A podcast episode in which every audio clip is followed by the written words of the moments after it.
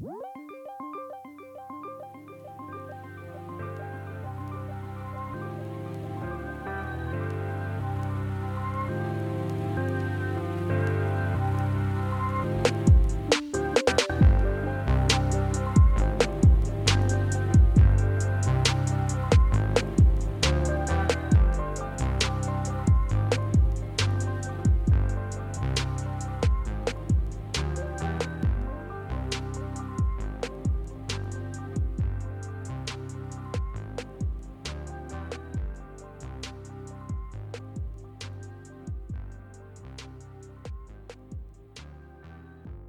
Καλησπέρα, πρώτο επεισόδιο Digital Jam. Είμαι ο Δημήτρης Ζαχαράκης, δίπλα μου είναι ο Δημήτρης Καλατζής. Καλησπέρα. Και εδώ πέρα ερχόμαστε, θα συζητάμε όσο, μάλλον εβδομάδα, όπως το βλέπουμε. Μακάρι. Μακάρι, πρώτο Θεός, γύρω από θέματα digital marketing.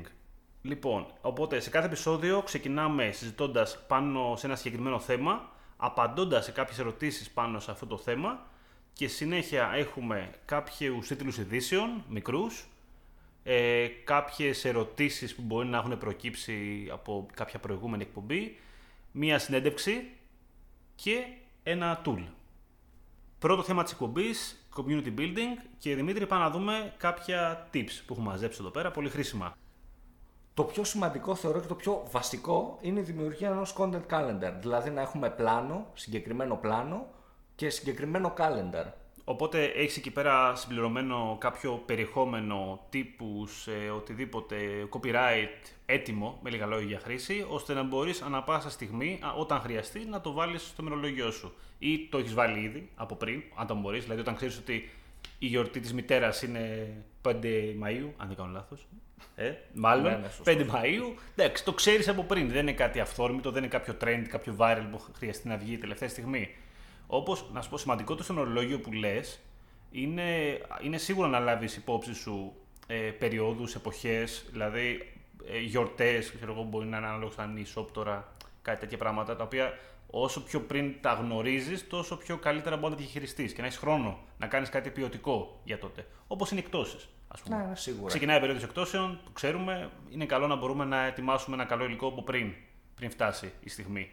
Και η ώρα το, και το πολύ θετικό με το content calendar είναι ότι μπορεί να το κάνουν review και άλλα άτομα στην εταιρεία και συνεργάτες, να έρθει και μια νέα ιδέα, να γίνει approve από τον πελάτη. Οπότε είναι, είναι το, το calendar. Ναι, συν ότι ας πω, χρησιμεύει και στη φάση να κρατά σημειώσεις μετά. Δηλαδή το ίδιο το calendar να το χρησιμοποιήσεις σαν ένα log. Μετά δηλαδή να ξεκινήσεις και να κάνεις μια αξιολόγηση σε αυτό το παλιό το κάλυνα. Καταλαβαίνετε. Τι έχει δουλέψει, ναι, τι δεν δηλαδή, έχει δουλέψει. Μπορείς μετά να ξεχωρίσεις ότι αυτό εδώ πέρα πήγε πάρα πολύ καλά. Ναι, Βάρε, ναι. ξέρω εγώ, αν ήταν ένα τετράδιο, θα το βάζαμε με ένα στάμπιλο. αν ήταν Excel, θα βάζαμε το, ξέρεις. Το, το, πράσινο, ναι. ναι. αυτό το πράσινο εκεί που πιάνει όλο το κελί. λοιπόν, ε, οπότε, ναι, όλο αυτό, όλο αυτό βοηθάει. Η οργάνωση, με λίγα λόγια, ούτως ή άλλως πάντα, πάντα βοηθάει στα social. Βέβαια, το tricky part με το calendar είναι. Έχουμε εμείς δημιουργήσει σήμερα που έχει ήλιο για την επόμενη εβδομάδα ένα καλοκαιρινό post. Ναι. Την επόμενη εβδομάδα όμως βρέχει. Ναι. Οπότε να είμαστε έτοιμοι έτσι ώστε να έχουμε και ένα backup plan. Αφενός θα το θυμηθούμε ότι είχαμε βάλει ε, περιεχόμενο με, με τέτοια. Αυτό ναι. πρέπει να υπάρχει λίγο επαφή. Δεν είναι δηλαδή φτιάχνω το calendar και το αφήνω και τελείωσε. Αυτό που λες είναι ωραίο θέμα. Είναι ωραίο θέμα πιο μεγάλο θα σου λέγα. Γιατί τώρα πατάει και σε άλλα. Ε, όταν είχαν και σε διαφημιστικά, σκέψου τώρα, είχαμε τις φωτιές και υπήρχαν πολλά, είχαν βγει διαφημίσεις και καλά σχολιάζανε ρε παιδί μου άλλοι συνάδελφοι. Το γεγονός ότι είχε γράψει ένας, ξέρω εγώ, εκτός φωτιά. Ναι. Κατάλαβες τώρα, το να διαφημίσεις αυτό ε, ναι, είναι κάπως. Πρέπει ακόμα και αυτό δηλαδή πρέπει να το θυμάσαι διαχειριστή, να το κλείσεις. Ναι, ναι, πρέπει Βασικά, κυρίως αυτό, αυτό, πρέπει να το κλείσεις. Ε, οπότε ναι, η οργάνωση βοηθάει ακόμα και σε κάτι τέτοιες περιπτώσεις, δηλαδή που αφορούν λίγο τελευταία στιγμή. Σίγουρα, Προκύπτει κάτι ξαφνικά. Δηλαδή προσπαθεί να το κατεβάσει. Δεν γίνεται να το αφήσει αυτό το πράγμα. Ναι. Επειδή έχει μπει στο προλόγιο. Αυτό, αυτό ακριβώς. Λοιπόν, νούμερο 2, πάμε στο κομμάτι της περσόνας. Σωστά; Ναι. Ε, περσόνα είναι κάτι πολύ ενδιαφέρον γιατί εντάξει, δεν υπάρχει πάντα, ειδικά στα ελληνικά social media. Συνήθως υπάρχει το κομμάτι της κρύας απάντησης. Οι πιο πολλοί επιχειρηματίες φοβούνται κιόλας να το χρησιμοποιήσουν αυτό, την περσόνα. Δηλαδή να φτιάξουν ένα λίγο διαφορετικό προφίλ το οποίο να αφορά το κοινό τους. Κοίταξε, στην Ελλάδα έχει να κάνει και ότι πολύ ψηλό τα διαχειριζόμαστε μόνοι μας λίγο. Ναι. Κάνουμε λίγο δουλίτσα ο ξάδερφος, λίγο Υπάρχει ο λίγο- θείος, α- υπάρχει α- αυτό. Αυτό που λες όμως έχει, είναι λίγο δικό που μαχαίρι. Συνήθως όσοι το κάνουν έτσι, δηλαδή η φάση το κάνει επιχειρηματίας, ξέρω εγώ, έχει αποκτήσει μια εντελώς περίεργη λαϊκή έτσι, διαχείριση του content και ξέρεις, τύπου γράφει με κεφαλαία. Έχει ε, μια περσόνα βέβαια. Έχει μια... πε- και αυτό του δίνω. Αυτές οι μικρές επιχειρήσεις είναι ενδιαφέρον γιατί συνήθως έχουν περσόνα. Μερικές φορές δεν δεν το διστάζω να σου- να σου πω ότι είναι επιτυχημένο αυτό που κάνουν. Όταν το κάνουν με ένα σωστό τρόπο, έτσι. Τυχαίνει αυτό. Τυχαίνει, κατά λάθος. Τυχαίνει, αλλά είναι κατά λάθος αυτό ακριβώς. Δηλαδή, όταν Τυχαίνει- δεν υπάρχει ο επαγγελματίας να κάνει να δομήσει την περσόνα με βάση ποιο είναι το κοινό, Ναι. ποιοι είμαστε εμείς και τι θέλουμε να κάνουμε, Ναι. είναι λίγο. Κοίτα, τυχαίνει λίγο άμα έτυχε ξέρεις, και η επιχείρηση, ο επιχειρηματής ήταν έτσι κι αλλιώς μια περσόνα. Από οκ. μόνος του, ναι. δηλαδή που και στο μαγαζί να μπαινε, θα έλεγες ωραίος τύπος. Ναι, οκ, αυτό θα πάει καλά και στα social μετά, άμα το περάσει έτσι. Αλλά άμα δεν είναι τώρα ωραίος τύπος, δηλαδή, άμα μιλάει λίγο περίεργα, πετάει και κανένα μπινελίκι, ξέρω εγώ, δεν είναι. Έχουμε και το πρόσφατο παράδειγμα στο Θήρο, στις Άντε. Ναι, φοβερό παράδειγμα ισχύει. Νούμερο 3 είναι το crisis management, δηλαδή το πώς θα αντιμετωπίσει κάποιος μια κρίση στα social media. Πλέον, ειδικά με το ίντερνετ, το πόσο γρήγορα μια πληροφορία διωγγώνεται, είναι πολύ εύκολο κάποιος να αντιμετωπίσει μια κρίση, έτσι. Μερικές φορές η καλύτερη απάντηση σε μια κρίση ξέρεις, ότι είναι το, το διαγράφω. Θα σας δώσω ένα παράδειγμα με το μεγάλο ξενοδοχείο που είχε κάνει τότε μία ε, εκδήλωση ενός κόμματος και επειδή είχε ξεσπάσει, δεν είχε διαχειρίσει social media τίποτα και επειδή είχε δεχτεί μια, ένα τεράστιο όγκο αρνητικών κριτικών ε, από σχόλια, comments, TripAdvisor, όλα είχαν πέσει, ξέρω, είχε γίνει χαμός, αναγκάστηκε τη Facebook σελίδα δηλαδή να την κλείσει. Δεν μπορούσε να κάνει κάτι άλλο δηλαδή μετά. Όταν, επειδή τον πήρε χαμπάρι ότι είχε γίνει όλο αυτό δύο μέρες μετά, γιατί δεν υπήρχε άνθρωπος να κάνει κάτι, να γράψει μια ανακοίνωση, τίποτα. Μία-δύο μέρες, τελείωσε. Μετά η καλύτερη λύση, που όντως αυτό ήταν η καλύτερη λύση βασικά, ήταν απλά να το κλείσει. Δεν μπορούσε να κάνει κάτι άλλο. Δηλαδή, δεν μπορούσε να πας μετά να το σώσεις αυτό το πράγμα, αν έχει γίνει μια μεγάλη ζημιά. Η Εντάξει, αλήθεια σώζεται είναι. πολύ δύσκολα. Πολύ δύσκολα. Δηλαδή, στην Ελλάδα θεωρώ ότι είναι λίγα τα άτομα που μπορούν να κάνουν καλή διαχείριση crisis management. Είναι, ξέρεις τι, είναι δύσκολο. Είναι δύσκολη. Ε, το χρόνος παίζει είναι πολύ σημαντικός εκεί πέρα. Άμα το αφήσεις, Ναι, άμα χαθεί. Ο... ε, άμα το αφήσεις παραπάνω από ό,τι πρέπει, είναι, είναι πολύ Ναι. δύσκολο να διαχειριστείς. Σίγουρα, σίγουρα. Και στην Ελλάδα έχουμε δει λίγο πολλά περίεργα crisis management, πιστεύω. Ναι, ναι, ναι, ναι. Οπότε σημαντικό είναι η ηρεμία στο, πάνω στο crisis management. Δηλαδή, παραδείγματος χάρη, μπορεί κάποιος να είναι δικό του το κατάστημα και να ξέρει ότι οι κριτικές που δέχεται, δέχεται μια κριτική και ξέρει ο ίδιος ότι είναι ψευδής αυτή η κριτική.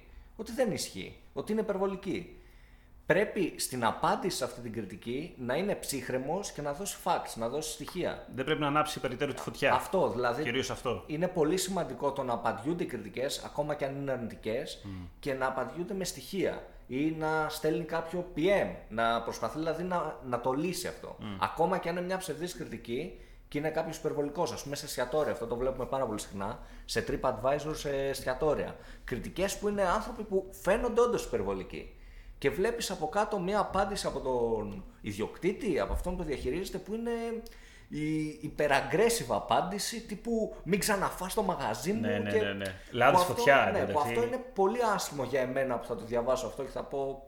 Όπα, Τι τι τύπος γίνεται». είναι αυτός. Ναι. Ναι. αυτό ακριβώς. Οπότε το, η ηρεμία σε αυτές τις απαντήσεις Ναι. είναι πολύ σημαντική και γενικά η απάντηση είναι πολύ σημαντική. Το να μην μπούμε, α, να σβήσουμε το comment αμέσως, να, δω- να απαντήσουμε και να προσπαθήσουμε να το λύσουμε. Να, να διορθώσουμε το λάθος με κάποιο τρόπο. Και είναι καλό να, να απολογούνται κιόλας. Σίγουρα. Δηλαδή, εγώ έχω καταλάβει ότι το, το συγγνώμη στα social, εντάξει, παιδιά, δουλεύει, εντάξει, όπως και στην κανονική ζωή. Δηλαδή, προφανώς, μια επιχείρηση αν είναι καλό να δεχτεί να πει συγγνώμη. Δεν είναι ότι έχασε το παιχνίδι, τέλος πάντων. Ναι, έτσι. σίγουρα, σίγουρα. Δείχνει ότι έχει και ένα πρόσωπο και καταλαβαίνει τι έκανε τέλος πάντων. Άμα έχει γίνει μια βλακεία, είναι καλό να πεις ότι ναι, παιδιά, συγγνώμη, απολογούμαστε. Έχουμε και άλλα παραδείγματα παρόμοια. Που αργήσαν πολύ να το κάνουν αυτό, ας πούμε. Και συνήθως μετά, αν έχεις αργήσει κιόλας, είναι κακό, λένε καλά, αφήσαν να περάσει τέσσερις μέρες για να πούνε Μετά δεν συγγνώμη, έχεις ξέρω και εγώ. νόημα το συγγνώμη. Ναι, μετά, Χάνει- μετά ο κόσμος νευριάζει και περισσότερο. Δηλαδή με την ιδέα ότι το σκεφτήκανε μαρκετηρίστικα. Φαίνεται τώρα. ψεύτικο Φαίνεται μετά, ψεύτικο φαίνεται μετά. ψεύτικο, ναι. Αναγκαστήκαν να το κάνουν μετά, καταλαβες. Είναι αυτό. Επόμενο θέμα. Ε, λοιπόν, έχουμε να φτιάξουμε κάποιους στόχους για το community management. Οι στόχοι, πολλά πράγματα μπορεί να είναι. KPIs, με λίγα λόγια, τι θέλουμε να πετύχουμε. Θέλουμε να αυξήσουμε το reach μας, θέλουμε να αυξήσουμε το engage μας. Θέλουμε να φέρουμε πιο καλό κοινό από μια συγκεκριμένη περσόνα. Γιατί μπορεί να είναι αυτό να είναι ο στόχος μας. Δηλαδή δεν θέλουμε να μαζέψουμε απλά likes ή απλά κοινό στη σελίδα μας ή στο page τέλος πάντων, ό,τι έχουμε, social. Ε, θέλουμε να μαζέψουμε αυτή την περίοδο ένα συγκεκριμένο κοινό. Οπότε πρέπει να τοποθετήσουμε το content μας και την persona μας και όλα μας γενικότερα που είπαμε πριν πάνω σε αυτό το κοινό. Αυτό ακριβώς. Και επίσης μπορεί να θέλουμε, παραδείγματος χάρη, να έχουμε ήδη αρκετούς fans, να έχουμε ήδη αρκετά likes, να θέλουμε να ανεβάσουμε το engagement rate, να θέλουμε να ανεβάσουμε το conversion rate μέσα από τα social media. Οπότε είναι πολύ σημαντικό το να ξέρουμε τι ζητάμε. Που λένε και high five. Ωραίο. Να ξέρουμε δηλαδή να έχουμε θέση και να βλέπουμε συγκεκριμένα metrics που είναι πιο σωστά με βάση αυτό που θέλουμε εμείς. Να μην βλέπουμε γενικά «Α, έφερα παραπάνω likes». Μπορεί οι στόχοι μας δεν είναι απαραίτητα στα social media και στο community management παραπάνω likes, παραπάνω followers. Ενδεχομένως να είναι παραπάνω engaged followers. Followers που μας ακολουθούν περισσότερο, followers που γράφουν περισσότερο, followers που μιλάνε για μας γενικότερα στα social media, που είναι πιο στενά συνδεδεμένοι με την εταιρεία. Σωστό.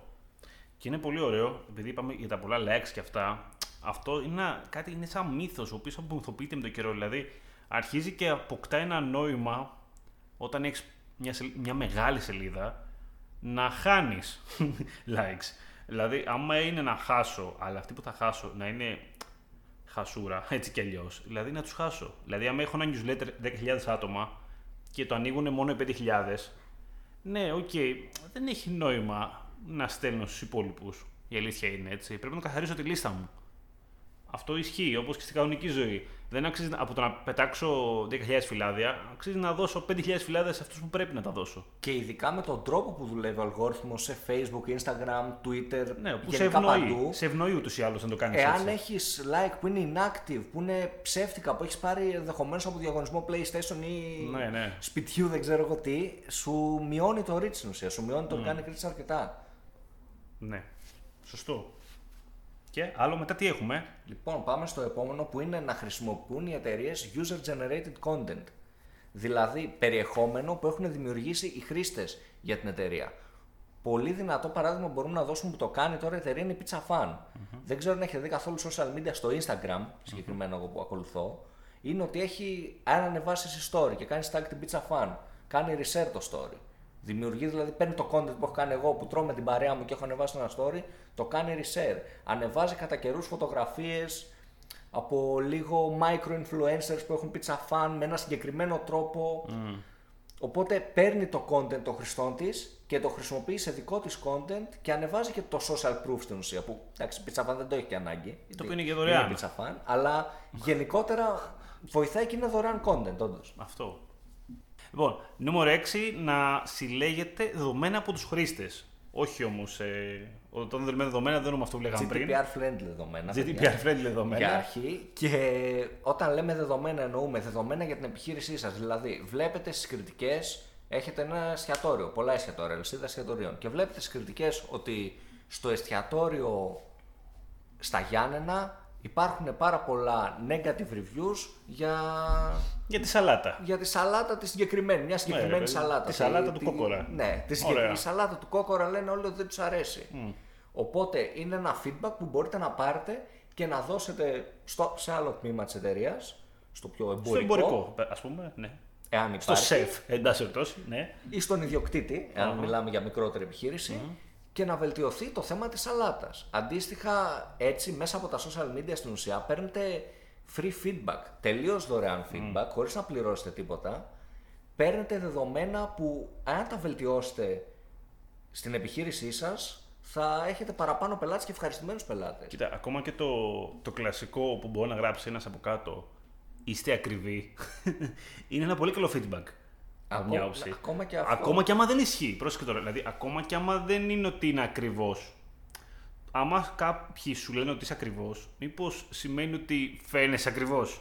Δηλαδή, στην πραγματικότητα. Ή δηλαδή, μήπως- μπορεί να μην είναι, εγώ σου λέω τώρα, μπορεί να μην είναι ακριβή η επιχείρηση, να πουλάει τα προϊόντα σε OK τιμές. Αλλά μήπως εν τέλει τη συγκρίνουν με, με κακό τρόπο με άλλες επιχειρήσεις. Ή Άρα πρέπει να μήπως- βελτιώσει κάτι στο εμπορικό της. Ή μήπως συμβαίνει ότι διαφημίζεσαι ή δείχνεσαι σε λάθος άτομα. Σωστό Σε και άτομα αυτό. που δεν είναι στην Μήπως περσόνα σου δηλαδή για να το αγοράσουν. target που κάνουμε είναι λάθος, με λίγα λόγια. Μήπως δεν είναι αυτοί οι χρήστες σου. Γενικότερα το feedback που πλέον έχουμε από τα social media, από reviews, από χρήστες, σε σχόλια, σε μηνύματα καθημερινά δωρεάν, κάποτε πληρωνόταν σε εταιρείες ερευνών και, και Ναι, πέραν- πάρα πολλά λεφτά. Αυτό ακριβώς. Και πλέον το έχει, η κάθε επιχείρηση το έχει δωρεάν στο, στο, στο κινητό τους. Οπότε πρέπει να το χρησιμοποιείτε αυτό το feedback σίγουρα. Και τέλος, νούμερο 7, κρατήστε ένα template, ας πούμε, με συνηθισμένες ερωτήσεις που μπορεί να προκύψουν κατά το community building. Δηλαδή, ε, πολλοί χρήστες μπορεί να ρωτάνε κάτι συγκεκριμένο, μπορεί να ρωτάνε πού βρίσκεστε, μπορεί να ρωτάνε γιατί, τι πρέπει να αγοράσω, ξέρω εγώ, πώς πρέπει να κάνω την αγορά, άμα μπορώ να αγοράσω με κάρτα American Express. Κάποια πράγματα που μπορούν να προκύπτουν πολύ καθημερινά, οπότε τα έχετε προσέξει. Αυτά τα οποία μπορεί να προποθέτουν και χρόνο από εσάς, αξίζει μερικές φορές να τα έχετε έτοιμα. Δηλαδή να έχετε δημιουργήσει ένα εξελάκι, ας το πούμε, στην τελική, το οποίο έχετε έτοιμες τις απαντήσεις. Το οποίο στην περίπτωση τώρα που λέω εγώ που είναι πράγματα τα οποία είναι να τα απαντάς συνέχεια, καλό είναι να τα έχεις και λίγο να μπορούν να αλλάζουν. Δεν είναι ωραίο να απαντάμε με τον ίδιο τρόπο, δηλαδή σε όλους. Δηλαδή, άμα ρωτάνε όλοι πόσο κάνει, μην απαντάτε με τον ίδιο τρόπο, την πες και δες, ξέρω εγώ. Είναι ωραίο να εναλλάσσει, είναι ωραίο να μπορεί να είσαι λίγο πιο δυναμικός και στι απαντήσει σου. Α υπάρχει το πατρόν, δηλαδή το στάνταρ, από εκεί πέρα να μπορούμε να αλλάζουμε κάποια πράγματα για να φαινόμαστε και πιο δημιουργικοί προς τα έξω. Και σίγουρα αυτό βοηθάει στο να απαντάτε και πιο γρήγορα. Όταν υπάρχει ένας μεγάλος όγκος μηνυμάτων και καλός ή κακός, ο χρήστης που στέλνει μήνυμα στο Facebook περιμένει απάντηση γρήγορα. Έχει συνηθίσει από το Messenger την άμεση απάντηση. Οπότε περιμένει και από την εταιρεία την άμεση απάντηση. Έτσι, δημιουργώντας template, β- βελτιώνετε τους χρόνους που απαντάτε. Κοίτα, κυρίως αυτό βοηθάει, ξέρεις τι, ε, το κομμάτι ότι αυτός που κάνει το, so- τα social είναι διαφορετικός, μπορεί να μην έχει σχέση καλά με την επιχείρηση. Μπορεί να μην είναι πολύ ενημέρος για κάποια πράγματα. Η επιχείρηση τον έχει ενημερώσει, του έχει δώσει το, το book, με λίγα λόγια, το manual της επιχείρησης, ότι δουλεύουμε έτσι, οι παραγγελίες πάνε έτσι, ξέρει τι γίνεται και μπορεί αυτά, αυτά να τα χρησιμοποιήσει αυτά τα λόγια. Αντί να βάλει δικά του λόγια μερικές φορές, αντί να πει κάτι λάθος με λίγα λόγια, ε, έχει έτοιμο το περιεχόμενο για να το χρησιμοποιήσει. Τώρα, αν έχει προσαρμοστεί κιόλας αυτό το περιεχόμενο πάνω στην περσόνα, είναι ακόμα καλύτερα. Και αυτό είναι και το ζητούμενο. Αυτά ήταν τα 7 tips που είπαμε για το community building και πάμε τώρα να δούμε έτσι κάποιες ερωτησούλες, κάποια topics που μπορούμε να συζητήσουμε γύρω από αυτό το θέμα.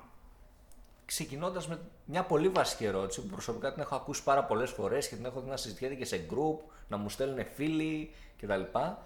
Πήρα ένα account πελάτη. Καινούριο, τώρα το ξεκίνησα. Instagram. Και επειδή ο συγκεκριμένος έκανε follow and follow account στη γνωστή στρατηγική, έχει 50 followers και 10.000 account που κάνει follow.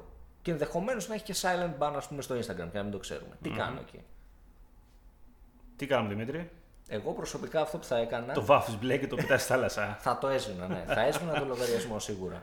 Ε, Εκτός κι άμα μιλάμε Αν για έχεις φάει και μπαν. πάρα πολλούς followers, δηλαδή αν το account έχει 5-10.000 followers και 5-10.000 following, δηλαδή είναι, είναι κοντινό, κοντινά τα νούμερα, που ενδεχομένως τότε θα σκεφτόμουν να κάνω manual unfollow 100-150 unfollow την ημέρα για να σβήσω τη σαβούρα και να μην φαινεται Σε περίπτωση που είχα ας πούμε, μόνο 1000 followers, δηλαδή μικρό αριθμό, θα έσβηνα τελείως το λογαριασμό και θα ξανάρχισα από την αρχή. Γιατί πλέον πέρα το ότι το Instagram το καταλαβαίνει αυτό, μπορείτε να έχετε δεχτεί silent ban, μπορεί να έχετε πέσει, σίγουρα θα έχει πέσει βασικά σε engagement με αυτή τη στρατηγική. Γιατί θα έχει κάνει follow, θα τον έχω κάνει follow, θα τον έχω κάνει μετά unfollow.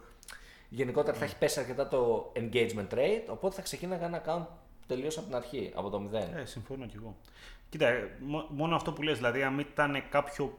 Καλά, αν ήταν ένα πολύ εταιρικό, πολύ, έχει πολύ καλό ιστορικό, δεν θα ήταν έτσι βέβαια τώρα. Αυτό που λέμε, Ναι. έτσι. Λίγο απίθανο. Στην περίπτωση που λέμε τώρα, ναι, σίγουρα δεν, δεν έχει κάποιο νόημα δηλαδή το να κάνεις κάτι άλλο. Και αν ο πελάτης σε πιέζει και σου λέει: Ξέρεις τι θέλω να το κρατήσω στο account, έκανα τόση δουλειά. Έχω κάνει το σαν giveaway. Ε, κοίτα, μπορείς να μιλήσουμε με το Facebook. Βέβαια, δεν ξέρω τι νόημα θα έχει αυτό. Ναι, είναι, είναι long shot Είναι το να, λίγο αυτό. να πετύχει. Αλλά γενικότερα πιστεύω ότι πρέπει με κάποιο τρόπο να πείσετε το, τον πελάτη ότι ακόμα και να μην έχει silent band account, να τρέχουν όλα κανονικά. Το engagement rate, engagement rate θα είναι όντως πιο κάτω. Θα έχει πέσει και δύσκολα αυτό το account να ξαναπάει σε φυσιολογικούς ρυθμούς. Ναι, ισχύει. Άλλη ερώτηση; Πώς κάνω grow Instagram, LinkedIn, Twitter λογαριασμό. Είμαι από το μηδέν. Έχω Όλα ξεκινήσει μαζί. τώρα. Όλα μαζί. Πολύ εύκολη ερώτηση. Σε μια πρόταση απαντιέται. Έλα στο agency. λοιπόν, το grow είναι κάτι σχετικό καταρχήν. Τι εννοώ με grow; Υποθετικά εγώ είμαι ένας poker player. Ναι, πολύ ωραίο παράδειγμα. Έχω ανεβάσει βιντεάκια στο YouTube, κάνω και κάποια live στο Twitch να παίζω και έχω Instagram και Twitter μόνο. Μμ. Και θέλω να ανεβάσω followers, θέλω να ανεβάσω το κοινό μου για μελλο- μελλοντικά να με βλέπουν παραπάνω χρήστες, να κάνω μια συνεργασία με μια εταιρεία merchandise poker. Θέλω να κάνω αυτό το πράγμα. Μμ. Να ανέβω δηλαδή, να γίνω πιο γνωστός. Τι μπορεί να κάνεις, άμα με ρωτάς. Α, καλά. Οκ. λοιπόν, κοίτα, έχουμε πολλά πράγματα μπορείς να κάνεις. Αρχικά, ως- όσον αφορά ας πούμε, το Instagram, ε, είναι πολύ χρήσιμο το κομμάτι με τα hashtags και τα topics που έχει δημιουργήσει πλέον.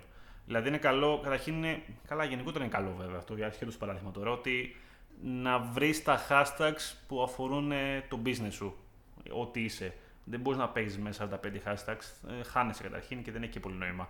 Δηλαδή βρες αυτά τα οποία είναι το κοινό σου και έχουν και δραστηριότητα, κυρίως αυτό δηλαδή, και παίξε εκεί πέρα, δημιούργησε εκεί πέρα μια παρουσία, εγώ θα έλεγα. Νομίζω το ιδανικό σε hashtag είναι 7 με 9, κάπου εκεί. Ναι, για ε, τα κυρίως πάρα αυτό πολλά είναι. πλέον το Instagram τα περνάει σαν spam, οπότε δεν θα εμφανιζεστε Και hashtag τα οποία δεν είναι με ένα εκατομμύριο και 10 εκατομμύρια και 100 εκατομμύρια post. Εκεί δεν θα προλάβετε να φανείτε. Εκεί είναι Βρείτε πιο συγκεκριμένα hashtag στην επιχείρησή σας που έχουν λιγότερα post και έτσι ώστε όσοι τα ακολουθούν θα προλάβουν να σας δουν και εσάς. Ναι.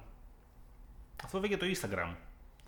Σε άλλες περιπτώσεις. Αντίστοιχα πιστεύω κάτι που δουλεύει Instagram και Twitter Καλά, και στο Twitter δουλεύει αυτό βέβαια τώρα που Ναι. λέμε. Η αλήθεια είναι. Κάτι που δουλεύει πάλι αντίστοιχα Instagram και Twitter είναι το να αφιερώσετε ένα χ χρόνο κάθε μέρα, εγώ θα έλεγα 30 λεπτα να βρείτε συγκεκριμένα hashtag πάνω στο αντικείμενό σας, στην περίπτωση του poker player να βρείτε hashtag που αντίστοιχα poker players χρησιμοποιούν και κάνουν συζητήσεις εκεί, να δείτε τα post που κάνουν και σε post που μπορείτε να κάνετε εσείς contribute να βοηθήσετε δίνοντας value σε- σε σχόλιο από κάτω. Mm. Παραδείγματος χάρη, ανεβάζει κάποιος ένα poker play του, ένα χέρι που έπαιξε στο poker. Του γράφετε εσείς σε σχόλιο, σαν παίκτης poker που είσαστε και έμπειρος, κάτι που μπορούσε να κάνει καλύτερα σε αυτό το χέρι. Οπότε τι κάνεις, δίνεις content. Κάνεις μια συζήτηση, ναι, δίνεις... Ε, λίγο προσφέρεις λίγο περιεχόμενο με λίγα λόγια στο social. Και στην ουσία αυτός ο χρήστης θα, σε- θα του δώσεις εσύ value. Είναι πολύ πιθανό να σε κάνει follow γιατί θα του δώσεις value. Και αυτός ο χρήστης που θα σε κάνει follow θα είναι περισσότερο engaged με, σ- με εσένα σε σχέση με ένα χρήστη που θα πάρεις από μια διαφήμιση. Που απλά θα έχει δει ένα poker play σου διαφημιζόμενο στο feed του και σε, σου έκανε follow. Αυτός ο χρήστη θα έχει και μια επικοινωνία μαζί σου. Οπότε θα είναι περισσότερο engaged, είναι πιο πιθανό να σε δεις στο YouTube, είναι πιο πιθανό να δεις τα streams αυτό που σου. είπες ήταν πολύ ωραίο βασικά. Ότι αυτός έχει κάνει μια επικοινωνία μαζί σου. Αν και σιγά την επικοινωνία μου το βάλεις κάτω. Αν Ναι. το βάλουμε σε τέτοιο. Αλλά στην πράξη όμως είναι. Έτσι, άμα το βάλουμε με βάση τους, ε, τα δεδομένα τους ενός social media, media, ναι, ναι. έχει επικοινωνήσει μαζί σου. Άμα δούμε τη μέση επικοινωνία brand με χρήση στα social media, είναι Ναι. όντως μεγάλη επικοινωνία, είναι κάτι σοβαρό αυτό. Ναι, ρε παιδί μου, δηλαδή τώρα, άμα γράψεις κάτι στο Twitter και κάποιος σε βρήσει, ναι, ακόμα και αυτό θεωρείς ότι έχεις επικοινωνήσει μαζί του. Έτσι τελείω το πράγμα, δεν έχει να κάνει. Άμα κάνει κάποιος ένα retweet, ναι, είναι, θα έχει επικοινωνήσει. Ναι. Οπότε, ναι. Άλλο, τι έχουμε γύρω από αυτό; Στο Νομίζω- LinkedIn είναι λίγο διαφορετικό. Το Το LinkedIn είναι διαφορετικό. LinkedIn τώρα, ας πούμε, για marketers, Καλά, για poker τώρα δεν είμαι σίγουρος. για poker δεν νομίζω Δεν ξέρω ότι αν είναι σε το αφήνει LinkedIn. αρχικά το LinkedIn. Όχι, Πρέπει σε να αφήνει, σε αφήνει. Έχω, έχω δει τους poker players. Α, οκ. Αλλά δεν νομίζω ότι είναι το ιδανικό για να βρεις κοινό για τα stream σου, για τα YouTube, δεν ξέρω. Νομίζω δεν είναι τόσο... Ναι. Από την άλλη, γιατί ρε, εσύ, είναι ωραίο professional κοινό. Είναι professional κοινό, αλλά δεν ξέρω κατά πόσο, θα- πόσο εύκολο είναι να βρεις Τι το να γράψεις poker όμως; κοινό. Είναι πιο δύσκολο. Δεν μπορείς να μιλήσεις τόσο πολύ για. Δεν, θα, πας στα- δεν πιστεύω ότι μπορείς να μιλήσεις για poker στο LinkedIn πολύ εύκολα. Τι να πεις; Βέβαια, από την άλλη, σίγουρα θα υπάρχει ένα professional poker community και μέσα στο LinkedIn Ναι. ενδεχομένως. Δηλαδή θα μπορείς να αναπτύξεις αντίστοιχα πώς θα αναπτύξεις σαν marketer που είναι πιο εύκολο. Μου να γίνεις ανεβάσεις, γνωστός στο ε, LinkedIn, να ανεβάσεις motivation. Άρθρο. να ανεβάσεις motivation. Αυτό. Motivation, το οποίο ξέρεις, η ζωή είναι στο πόκερ. Τέτοια πράγματα. Ακόμα και αυτό. Στο, Ναι. Και το LinkedIn που πιστεύω ότι είναι το πιο spam social media by far. Ε. Πλέον. Ναι. Ε, Μπορείς να δώσεις value. Παραδείγματος χάρη το βλέπω και από εμένα. Ότι προχθές έβλεπα ενός χρήστη που είχα στο friend list μου, δεν θυμάμαι πώς τον λένε, Δεν στην πειράζει. αλήθεια.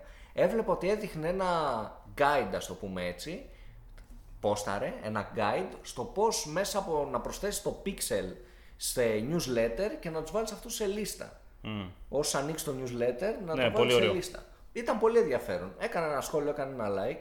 Πλέον τον ακολουθώ περισσότερο. Εάν ποστάρει κάτι, θα το δω, θα κάνω ένα like. Μέσα από το like που θα κάνω εγώ, θα το δούνε και πέντε φίλοι μου στο feed τους ότι έκανα like. Οπότε έτσι θα Οπότε- αναπτυχθεί και αυτός να έχει παραπάνω χρήστες στο LinkedIn. Ακριβώς. Γενικότερα. Δούλεψε. Αυτό, με λίγα αυτό λόγια. ακριβώς. Είναι Ναι. content. Τώρα θα μου πεις, άμα δεν είμαι καλός poker player και δεν μπορώ να δώσω content, μην ανοίξει σελίδα στο. Είναι καλός Twitter. πόκερ. Ξέρω, Ναι, κάνει ναι, κάτι ναι, άλλο. ναι, Δηλαδή ναι, λέει άλλαξε. ανέκδοτα. Ναι. Ενώ παίζεις πόκερ, γιατί όχι. Μπορεί να μαγειρεύει. ενώ- Έχει γίνει αυτό. Ποιο; Twitch cooking streams. Ε, Ναι, στο Αλήθεια. Twitch TV είναι Άρρωστα κατηγορία. πράγματα. Και... Και βλέπω μαγειρική. Ναι, στο υπάρχει, Twitch. στο Twitch υπάρχει και κατηγορία eating streams που τρώνε, ανοίγουν την κάμερα και τρώνε. Και έχουν full views αυτά. Στην Κορέα. Βλέπουν ανθρώπους να τρώνε. Γιατί Ναι. όμως; Δεν ξέρω, τρελό. Ναι, αν πεις τώρα. Έχουμε ακούσει Πρέπει να χειρότερα. κάνουμε ένα τέτοιο επεισόδιο Πολύ ωραίο. για e-sports. Έχω και φίλο που είναι manager Τι είναι, σε e-sport να τρως; e- e-sports γενικά. Α, νομίζω για ότι Twitch, είναι. για e-sports, για τέτοια μπορούμε Ναι. να κάνουμε ένα επεισόδιο. Έχω φίλο που είναι. Αυτό με το Στο κανο- e-sports πρέπει να το κανονίσουμε σκηνή. γενικότερα. Να- Θα έχει πολύ να ενδιαφέρον. ε, Γιατί να δούμε είναι... και πώς είναι από μέσα Ναι. στα e-sports. Πώς... Γιατί είναι ένα έδαφος που δεν έχει πατηθεί γενικότερα πάρα πολύ. Και ανεβαίνει και πάρα πολύ. Ναι. Μπαίνουν εταιρείες Adidas, έχει μπει Nike, έχουν Ναι, μπει ναι, ναι. μεγαθύρια. Η Real Ανοίγει, έχει ανοίγει κάνει- πάρα πολύ. Ανοίγει πάρα Η πολύ. Real στο Bernabeu έχει κάνει Sports Arena, δηλαδή ανοίγει πάρα πολύ. Οπότε για μελλοντικό επεισόδιο ενδεχομένως να έχει Ναι, είναι νόημα. πολύ ωραίο. Λοιπόν, πάμε να περάσουμε στο newsfeed και να δούμε τι νέα έχουμε, λέ- τι έχουν προκύψει αυτές τις μέρες. Γενικότερα τώρα τα νέα είναι podcast, οπότε άμα τα ακούτε αυτό το επεισόδιο μετά από ένα μήνα μπορεί να μην είναι και τόσο πολύ νέο. Τα είναι παλιά. Εντάξει, δεν πειράζει, αλλά τα νέα είναι διαχρονικά μερικές φορές στο digital. Αν και εντάξει, ένας, Δεν ένας, νομίζω. ένα, ένας μήνας στο digital είναι ένας χρόνος στην πραγματική ζωή. Λοιπόν, ε, πάμε να δούμε κάποια πράγματα που έχουν προκύψει. Ένα που προέκυψε, που ανακοινώθηκε γενικότερα, είναι ότι καταργεί το average position στα Google Ads. Είχε ανακοινωθεί καιρό τώρα Μμ. ξέφτισε. Νομίζω τώρα είναι περιμένουμε το για συνολικό, ναι. Σεπτέμβρη, νομίζω, έτσι. Ναι, ναι. Αλλά θυμάμαι, ναι. Το οποίο εντάξει, αυτά είναι όλα στα πλαίσια του Automate Strategy και όλου του Smart Bidding γενικότερα της Google. Γενικά σιγά σιγά βλέπω ότι πεθαίνει το manual Ου, καλά πούμε είσαι. έτσι. Πεθαίνει, δεν λες τίποτα. Και για άλλο επεισόδιο βέβαια, αλλά πιστεύω ότι σιγά σιγά πρέπει να γίνει Χοντρής το συζήτηση. adoption σε αυτή τη στρατηγική του Είναι, smart building. είναι φοβερό αυτό με το, με το average position. Είναι πολύ σημαντικό άμα το βάλεις κάτω, γιατί ξέρεις σκέψου πόσες φορές το έχεις λάβει υπόψη γενικότερα να το βλέπεις. Και πόσες φορές το Και έχει λάβει ο τώρα- πελάτης Ο υπόψη. πελάτης ακόμα περισσότερο. Δηλαδή, ε, τώρα περνάμε σε ένα μοντέλο που δεν θα μπορείς ούτε εσύ εύκολα, ούτε ο πελάτης να ξέρετε ακριβώς ποια θέση είναι. Γιατί, άμα το βάλεις κάτω, έχει λογική. Γιατί περνάμε σε ένα μοντέλο πλέον που δεν παίζει ρόλο η θέση. Παίζει ρόλο το αποτέλεσμα. Και εντάξει, από μια άποψη είναι σαν να το κάνει λίγο επίτηδε η Google αυτό, η αλήθεια είναι. Είναι σαν να σου λέει: Σταμάτα να δεις σημασία σε αυτό. εν πάση περιπτώσει. Σημασία έχει το αποτέλεσμα. Έχει το conversion από εδώ και πέρα. Πάμε για automate. Σιγά σιγά αυτό, ναι, αυτό έχω παρατηρήσει και εγώ ότι το διάβαζα και πρόσφατα σε άρθρο από agents εξωτερικού ότι τα ποιοτικά στοιχεία που λέγαμε εντός εισαγωγικών σταματά να είναι τόσο ποιοτικά στοιχεία. Ναι. Δηλαδή δεν, δεν τα κοιτάμε τόσο πολύ ή δεν πρέπει να τα κοιτάμε τόσο πολύ πλέον. Και το position δεν μπορείς να το κρίνεις. Όταν έχεις βάλει target CPA, δεν- είναι αλήθεια είναι ότι είναι λίγο περίεργο τώρα. Δεν Ναι. το έχει ίδιο νόημα. και το search impression share αντίστοιχα. Αυτό, αυτό, κοίτα, να σου πω κάτι έχει νόημα να υπάρχει, γιατί έχει νόημα. Ε, σου λέει απλά άμα χρειάζεται να ξοδέψει περισσότερα μερικές φορές. Ή, Ε. ή έχει πέσει η τάση, έχει κάνει. Βγάζεις κάποια άλλα νοήματα εκεί πέρα. Αλλά εντάξει, αυτό πιο δύσκολο θα καταργηθεί, ας πούμε, θα σου έλεγα. Ε, μην το λες. Εντάξει, μπορεί να δημιουργηθεί κάτι άλλο. Ένα άλλο που θα Ναι. λέει πόσο budget χρειάζεσαι ακόμα. Κάτι τέτοιο. Πόσα λεφτά χρειαζόμαστε ακόμα για να στο ρολάρουμε καλύτερα. Ε, θα ήταν χρήσιμο αυτό.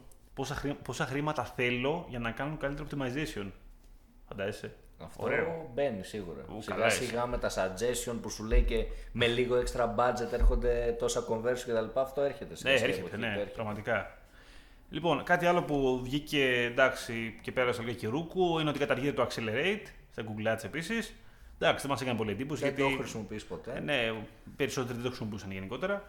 Ε, ένα τρίτο νέο ε, είναι ότι έχει τοποθετηθεί πιλωτικά σε κάποια accounts ε, το placement ε, για Facebook Search. Είχε δημιουργηθεί και το 2012, αν Ναι. δεν κάνω λάθος. Εκεί το Δεκέμβριο νομίζω Πάλι, και έτσι, πάλι καταργήθηκε. κάτι πιλωτικές τέτοιες. Φτιάχτηκε, καταργήθηκε λίγο σε μια νύχτα, να το πούμε έτσι. Είναι πολύ περίεργο πράγμα το, ο- όλο το θέμα για το Facebook Search. Πάντα μου έκανε εντύπωση. Θα σου πω γιατί. Γιατί είναι τόσο χάλια το Facebook Search. Γι' αυτό. Δηλαδή, ενώ το Facebook έχει, ένα τόσο πολύ, έχει τόσο πολύ περιεχόμενο, το search του είναι πάρα πολύ δύσκολο. Έτσι. Να. Θέλω να βρεις κάτι και βέβαια καλά, βέβαια κάθε φορά πρέπει να επιλέξεις ότι τι ψάχνεις. Άνθρωπο, page, ε, επιχείρηση, ε, post, τι, τι είναι αυτό, ξέρω. Κατάλαβες το, το χωρίζει σε 200 πράγματα. Που και πάλι δεν μπορείς να βρεις κάτι Είναι εύκολα. δύσκολο, είναι δύσκολο. Τώρα, το να, τώρα που μπαίνει διαφήμιση είναι λίγο περίεργο γιατί παράλληλα δεν είναι, δεν είναι σαν το.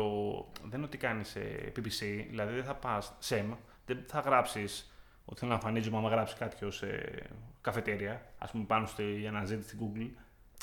Τα κριτήρια που εμφανίζεται πάλι είναι ότι ίσχυε σε, σε επίπεδο adset, δηλαδή ότι έβαζες πάλι για, για targeting. Δεν αλλάζει κάτι εκεί πέρα.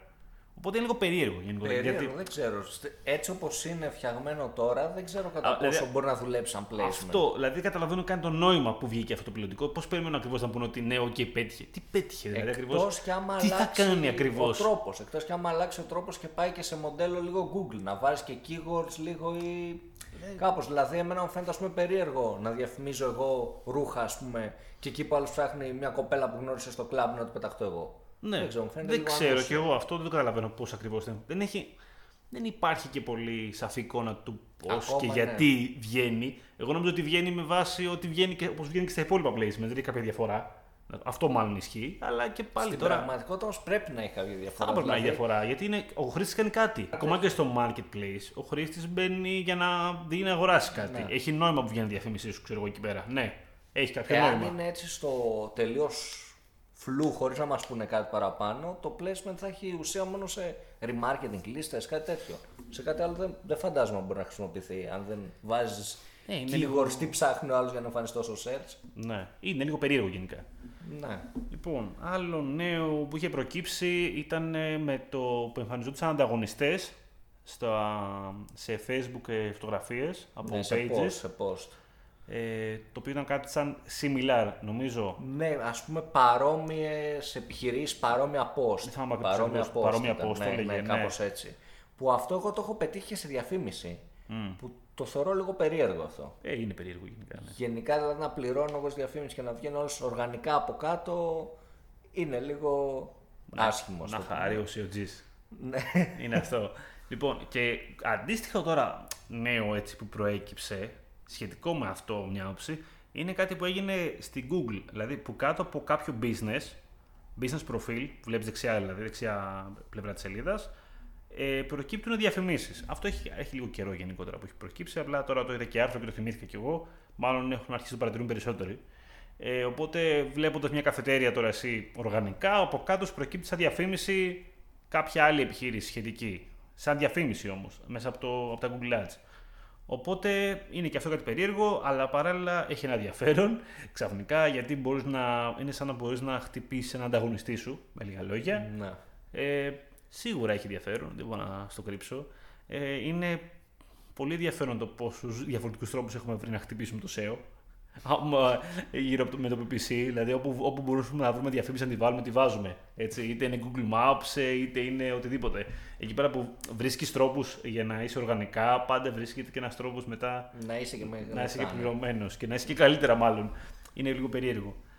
Ε, ναι, αυτά νομίζω. νομίζω. Δεν έχουμε κάτι άλλο έτσι τρελό σημαντικό στο newsfeed. Πάμε τώρα να κλείσουμε το κεφάλαιο αυτής της εκπομπής με το tool της εβδομάδας. Και τι tool έχουμε σήμερα, φοβερό, εξαιρετικό.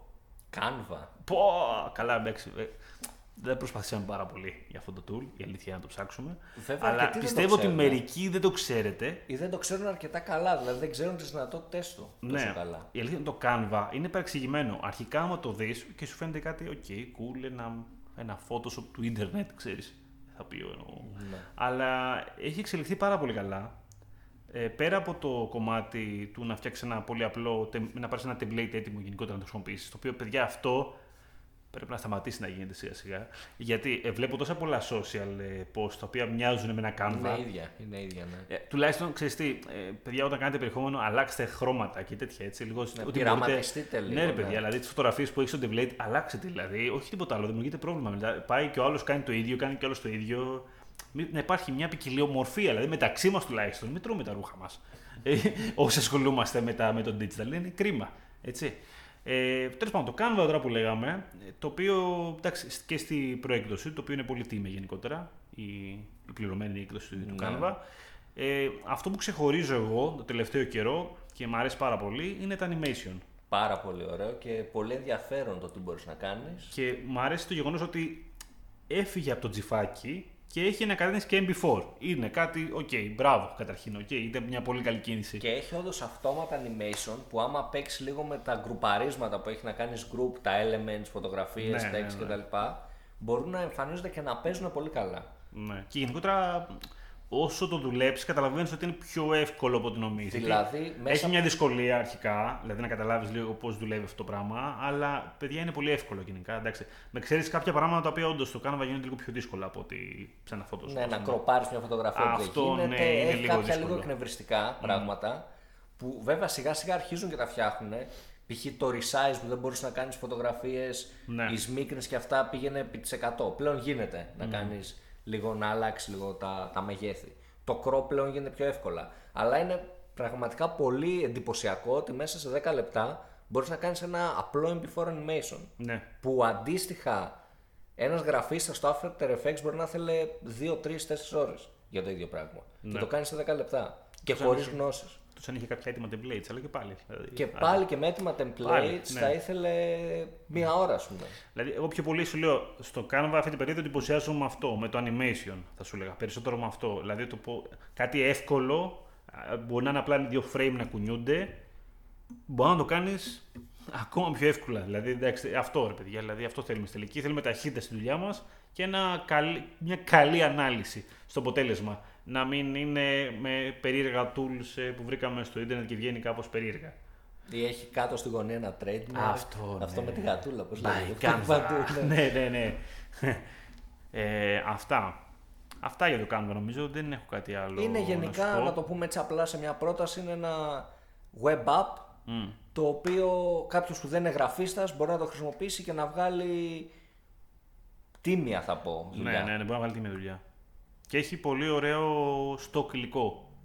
Έχει Στη πολύ καλό premium στο έκδοση. υλικό, Είτε σου αφορά- δίνει καλά templates όπου μπορείς να τα επεξεργαστείς και να τα κάνεις δικά σου, να μην φαίνεται δηλαδή copy-paste από κάτι άλλο.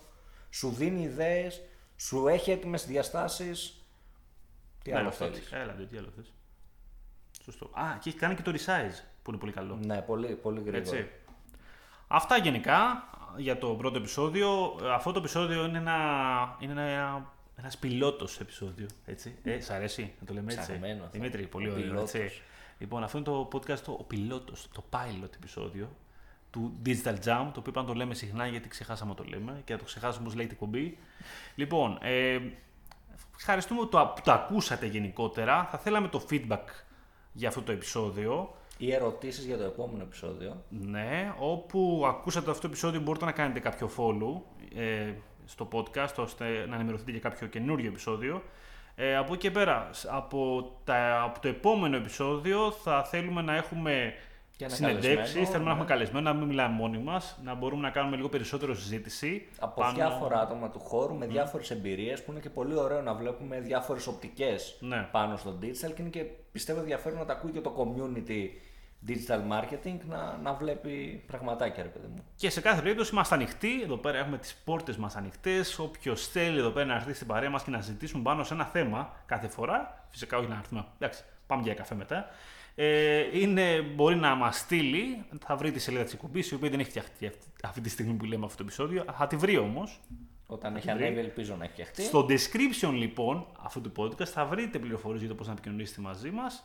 Ε, οπότε, ναι, σας περιμένουμε να έρθετε και να, να χτίσουμε λίγο αυτό το community και να κάνουμε λίγο περισσότερο συζήτηση γύρω από το digital marketing ε, με ένα πιο ε, open τρόπο γενικότερα. Πιο διαδραστικό. Διαδραστικό τρόπο. Εντάξει, ε, εμείς κάνουμε αυτό το podcast όχι με γνώμονα ότι πάμε να το παίξουμε σοφή, πάμε να ανταλλάξουμε απόψεις, να συζητήσουμε και να κυρίως αυτό, να μάθουμε περισσότερα. Και εμείς οι ίδιοι από άλλους, αλλά και, Και αυτοί εμείς θα ακούσουν, ό,τι ναι. μπορέσουμε να συζητήσουμε για να αποκτήσουμε μια καλύτερη γνώση πάνω σε αυτό το αντικείμενο. Αυτά από μένα. Τα λέμε την επόμενη φορά. Να είστε καλά. Καλή συνέχεια.